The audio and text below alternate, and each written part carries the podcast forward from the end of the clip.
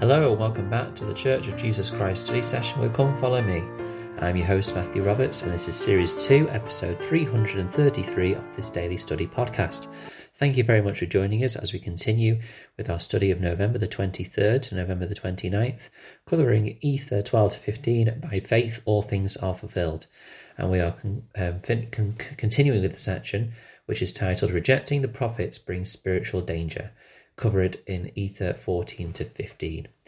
So we are coming to the end now of the Jaredite record, and I'll be honest with you, uh, these last couple of days that we are studying Ether chapters 14 and 15 is not going to necessarily be spiritually edifying in the doctrine that is taught, but more it stands as a stark warning uh, to those that don't listen to the prophets and to those that don't try and seek Jesus Christ in their lives.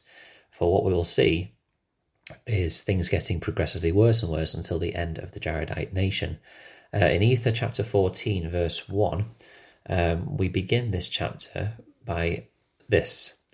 And now there began to be a great curse upon all the land because of the iniquity of, of the people, in which, if a man should lay down his tool or his sword upon his shelf, or upon the place whether he would keep it, behold, upon the morrow he could not find it. So great was the curse upon the land. Now, again, we know that the Lord works in, in his way, and that this curse was something that was prophesied by the prophets, and it was also um, prophesied of amongst the Nephites, and we remember reading that in Mormon as well. Um, and it's something which is a curious thing. I'll be honest. You know, why why is that a specific curse that should be mentioned both times in the eventual destruction of these two nations? Um, I'm not sure.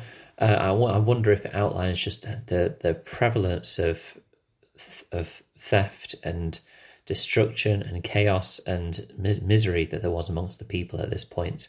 Because um, of course these things wouldn't just vanish, but um, clearly there was a lot of wickedness going on. Um, and up to this point, we've had Coriantumr leading the people. Um, he doesn't repent, and then he goes to battle against Shared. Um, he defeats Shared and kills him. But what happens then is just a long succession of of warfare after warfare after warfare between these two kind of groups of people. Um, you've got the brother of Shared who comes forward against um, Coriantumr to give battle to him. Um, there was mm, a lot of things that happened, um, and basically he, the brother, the brother of Shared marches forth and slew slew a part of the army of Coriantumr as they were drunken. So again, there's a, a lot of wickedness going on. Um, and he places himself on the throne. Coriantumr stays in the in the wilderness, um, and then, well, he's actually called Gilead, the brother of Shared, and then his high priest murders him as he sits on the throne. There are secret combinations. Lib puts himself on, on the throne, and then Coriantumr comes to battle against Lib. Coriantumr de- defeats Lib, um, and then they flee into the wilderness, and then we have Shiz, who is the brother of Lib. So you know, it's just deception, destruction after after deception and disrupt, disrupt, destruction. Uh, and I think that you know we, we clearly see the the words of Ether being fulfilled here. That if they didn't repent, then the the Lord would leave them to to their own their own wickedness and destruction. And we see this happening now. And it's interesting that Coriantumr we will talk about what his reaction to this is in chapter 15 as things begin to reach their end. But during this, obviously, there is no regret, there is no remorse, there is no repentance. Uh, and there is just continual revenge after revenge after revenge. And this is the cycle that we can get trapped in. Obviously, not on the scale of what's going on here in our own personal lives. However, I think on our personal level, uh, we can always fall into this trap of seeking revenge or seeking gain or seeking pride um, and and losing our way uh, and not having Christ as our center. Uh, which is why we talk so much about the daily things we need to do to keep Christ at the center of our lives. We talk about daily prayer, we talk about daily scripture study, we talk about weekly partaking of the sacraments worthily and thoughtfully. Um, and I think that those things have so much more potential and impact in our lives to keep us centered in, centered in Christ if we do them properly. Because if we don't, we can easily end up lost in our own emotions. And on a on a wider scale, someone actually there's been a couple of comments in the Facebook group over the past couple of weeks that have made me remember that it's important to consider not just the way we can apply these scriptures personally into our lives, but also on a wider scale. Um, you know, in terms of looking at the people that lead our countries and the people that um, have a have a, a bigger say on on factors in our day? Do we think about who is going to follow and be reflected on those things? Um, is a question to consider. Question 17, sorry, question 17, went into my teacher mode there. Verse four, uh, verse 17 of chapter 14 says, And it came, and the brother of Lib was called Shiz. And it came to pass that Shiz con- pursued after Coriantumr, and he did overthrow many cities, and he did slay both women and children, and he did burn cities. Um, Neal A. Maxwell uh, spoke about Shiz and just the introduction we're given to him. It says, quote, Our first encounter with Shiz is in the scriptures, in, introduces his, his insensitivity, for he did slay both women and children, and he did burn the cities. We see in the rivalry of Shiz and Coriantumr, as in other Book of Mormon episodes, an awful cycle of family vengeance. Those who are caught up in revenge lose all perspective concerning the sanctity of life.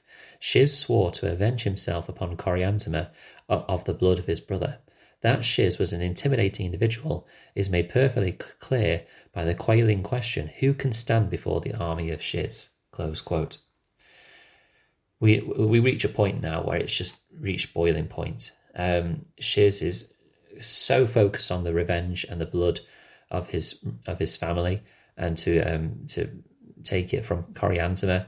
Coriantumr clearly is so intent on the throne and the power that he has, uh, and this warfare lasts so so long. Um, we are told in verse 23 the quite gruesome comment that the scent thereof went forth among upon the face of the land, even upon all the face of the land. Wherefore the people became troubled by day and by night because of the scent thereof. The amount of dead bodies um, that there is just causes a permanent stench on the face of the land, and it's just getting even. It's just getting beyond the point now where things can be saved.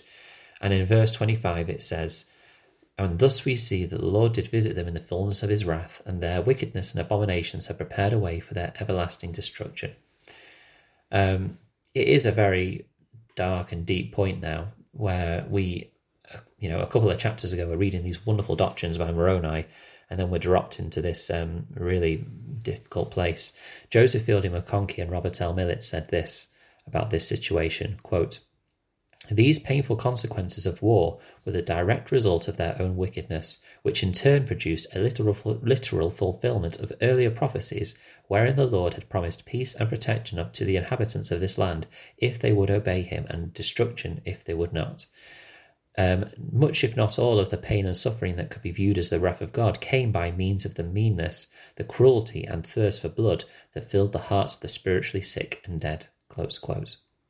I'm glad they make that point because, of course, it isn't the Lord that is, you know, causing death and destruction uh, upon the face of the land. It's because He has left the hearts of the people, and and that's because of their choices uh, of wickedness, and because of the wicked choices they made repeatedly and repeatedly, and their spiritually dead hearts. Um, the, therefore, blood, blood, lust, and cruelty has filled them, uh, and it's going to be difficult to, well, it was obviously, as we find out, it wasn't possible to remove it from them. Um, so there's battle after battle. We could go into detail about this between Shiz and Coriantumr, but basically at the end of chapter 14, the loss was so great that Shiz um, stops pursuing the armies of Coriantumr. Uh, and it we reached this point uh, where things are about to end. And obviously, uh, it's disappointing, but there are many lessons we can learn from it. Thank you for listening today uh, for this study session. To this study session, you can follow the Facebook group Church of Jesus Christ Study Session with Come Follow Me. You can also email ldsstudysession at gmail.com if you're interested in leaving any feedback or if you're interested in joining in a future podcast episode yourselves. Thank you very much for your time, and until we meet again.